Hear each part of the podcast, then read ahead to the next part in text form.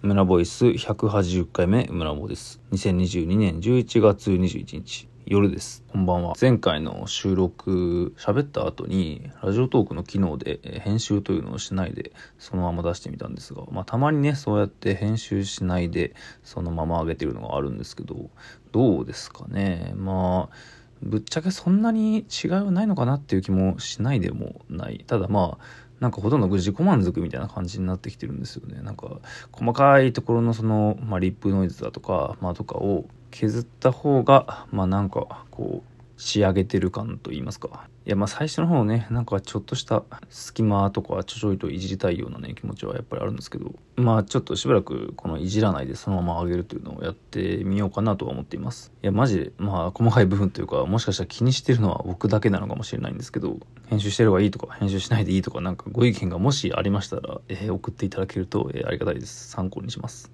まあ、とにかく引き続き制作をしてですね、まあ、その引き続き、本当に引き続きもずっとやってるんですけど、まあ、上海のね、古典用の作品の加筆作業が、まあ、大体もう1ヶ月ぐらいになるんですけど、ほぼほぼ、まあまあ仕上がってきてるかなっていう感じですね。かなりでかい作品を、まあ、ま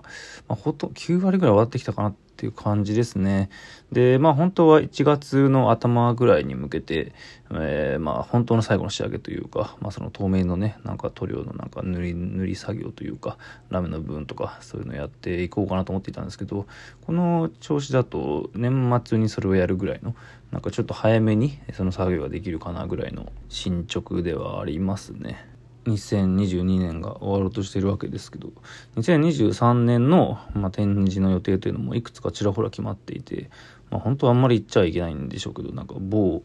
えっ、ー、と、恵比寿にね、まあ、そのアート的なショップというか、まあ、その下にはなんか展示空間があったりするんですがそこでまあ展示というかねそのような予定があったりなかったり、まあ、そして、えー、まあ、瀬戸内っていうね場所がありますけど、まあ、瀬戸内国際芸術祭で有名ですが、ま、今年やっていましたがあれは、ま、何年ごとでしたかね、ま、僕も昔、えー、参加させてもらったんですけど、まあ、そのいろんなアート作品が、ま、いろんな島にね置いてあるんですけどまあ、その瀬戸芸ではないんだけど、まあ、それの関連でもないのかどうなんだろう。まあ、とにかくお茶を濁して抽象的に言いますが、ていうかなんか、あの、今まだ言えないような展覧会だとか、企画だと、企画だとか、そういうものに関して言うと、なんか本当に抽象的になってしまうので、なんか非常にこう、匂わせっぽくなってしまうんですけど、まあ、そのとある島の中の、まあ、展覧会会場、展覧会って言ったらいいのかな。まあ、その小屋というか、民家の中に作品を展示するのを、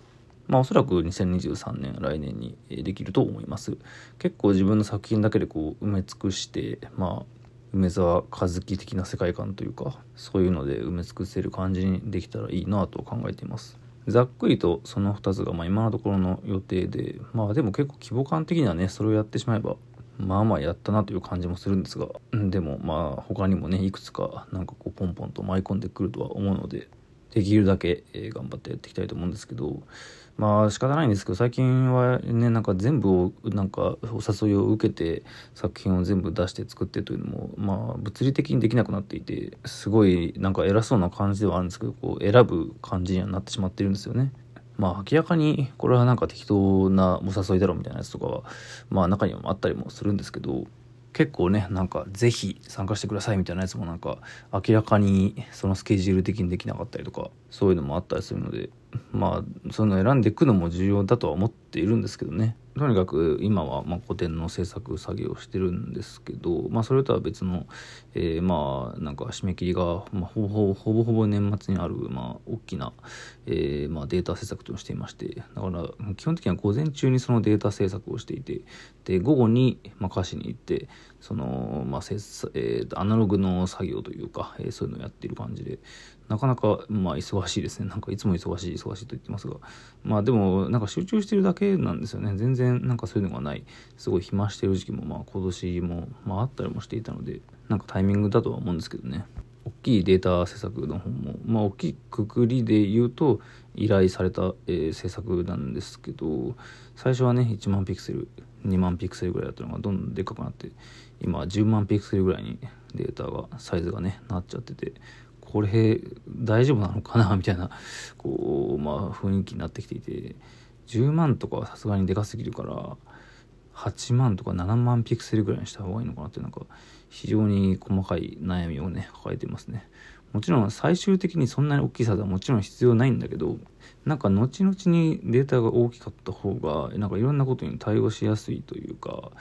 うん、それでまあそのサイズをねあの変更するだけでも30分とか1時間ぐらいあの処理に時間がまあねかかったりもするのでまあそうなってくるとバッハ的に作業時間というのがもっともっと必要になってきていてなんだかんだで時間が足りないんじゃないかっていうような気持ちに、えー、まあ、なったりもしています。まあただおおむね、えー、目処はついてきました。まあそれのね制作が一旦提出すれば本当に今年も一段落という感じですね。ただまあそれが終わるまではまだまだ、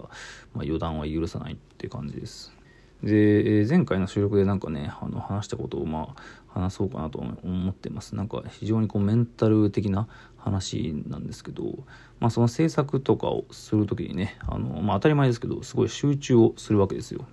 で、まあ、作品を制作するにあたって集中するには、まあ、当然その気分が乗る時とか乗らない時とかあるんですけど、まあなんかね、自分がこうテンションが上がる音楽をこう作業で流しながらき、なんかね、進めたりとか、まああとラジオ的なね、なんか誰かの音声みたいなものをこう流しながら制作をするなど、まああと制作の前にコーヒーを入れて飲んでっていう、なんかそのルーティンがあることによって、よしとこう気合を入れるスイッチになるみたいななんかコツというかね、なんかあるんですけど、まあ僕はやっぱ、ながら作業というか、他の何かのコンテンツを聞きながら、えー、やるっていうことが多いんですよね。ただ、その、まあ、みんなから聞きながら、えー、集中するというのは、非常にこう、見ることを、なんか、集中力を奪われるような、例えばゲーム実況だとか、何らかのドラマであったりだとか、そういうものだと、なんかそぐわないわけですよね。割とこう、淡々と流しながら聞ける、ラジオっぽいものだとよりいいわけですよ。まあ、音楽もなんかあんまり歌とか入ってない方がいいんですよね。まあ、歌でもなんかもう聞き慣れていてほとんどもう歌というよりか言葉というよりかはまあ全てが音として認識できてしまうような音楽であったりとか。まあとにかくそのながら作業にもコツがあるっていうわけなんですが、まあそのコツもね、もう10年以上やってると、なんかこれが一番最適なんだっていうのがだんだん自分でも分かってくるようにはなってきてはいるんですけど、これが制作以外のいろんな、ま、日々のことにおいて、まあなんかどどういうこうやり方が一番集中できるのかそれは例えば走ったりだとかお風呂に入るとか、まあ、歩くとか、まあ、ご飯を作るとか何でもいいのかもしれませんがそのうちの一つの,、まあそのお風呂に入るというその日常の行為まあもしかしたらそのお風呂入りながらスマホ見るっていうことをする人、まあ、結構いるかもしれないんですけどまあ僕もたまにするんですけどなんかこれがめっちゃ良くないんですよ。まあ何が良くないかっていうとお風呂に集中できなくなっちゃうんですね。そのスマホをダラダラ見るというのをお風呂に入りながらやると、まあ手が塞がるじゃないですか。まあ別に置いたりしてもいいんだけど、置いてもやっぱり手で触るわけだで。手で触ると、スマホに触ると、その部分というのが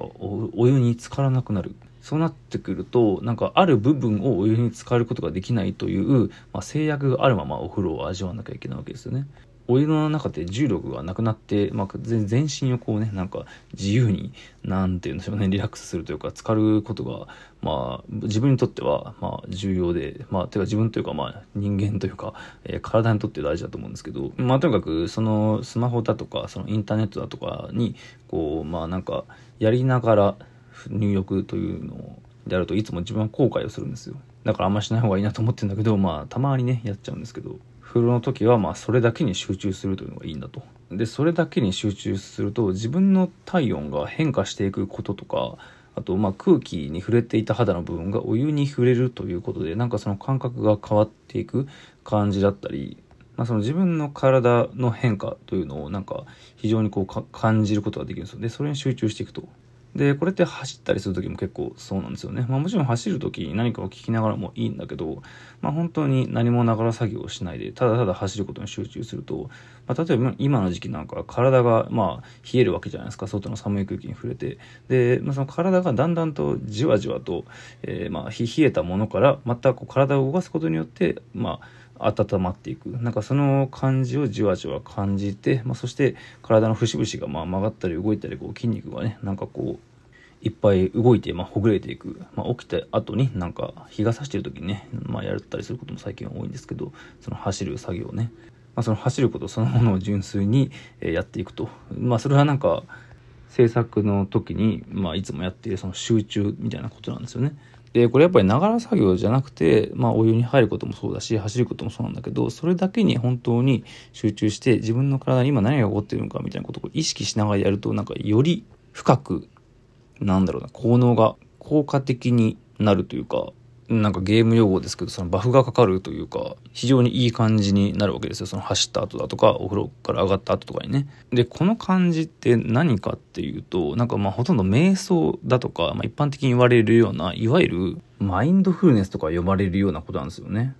一つのことに意識を向けるという、まあ、ことですよね。瞑想、マインドフルネス。で、これって本当に、まあなんか悪い意味での意識が高い系の、まあ用語なんですよね。まあ、言ってしまう非常にうさんくさいというか、ただまあ自分が日常的にやってることがなんかどうやらそういうところに関連づいているということで、まあその、なんかややもするとね、スピリチュアルな方向に行きがちではあるんですが、ただまあ瞑想であるだとか、なんかその宗教的な儀式とかはまあわかりませんけど、そういうものが人間の歴史においてもね、やっぱり非常に重要な、重要なこととして、まあ、やられ続け、語り続けられてる以上は、なんか自分のその自己流だけじゃなく、なんかいろんなそういう瞑想とか、マインドフルネスとか、宗教のこととかを調べたりしながら、なんかフィードバック、フィードバックして、もうちょっと真剣に考えてね、なんか取り入れたりして、そしてそれが制作とかにも生きたりするのかな、みたいなことを、え、ちょっと最近ね、考えたりしてるんですよね。いや別にその風呂入るとか、まあ走るとかそれぐらいのことなんだけど、なんかね、どうやらちょ、ちょっと本当にちょっとだけ調べた感じだとなんか食べるということとか、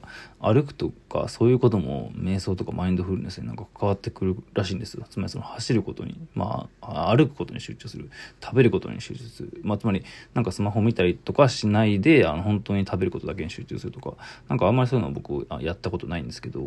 やまあとにかくなんか危ないと思いながらも、どうやら自分はそういうスピリチュアル的なそのマインドフルネスやら瞑想やとか多分興味があるんですよ、実際。まあでも正直やばいと思ってるし、怖いと思ってはいる。でもそれについて考えてしまうという話でした。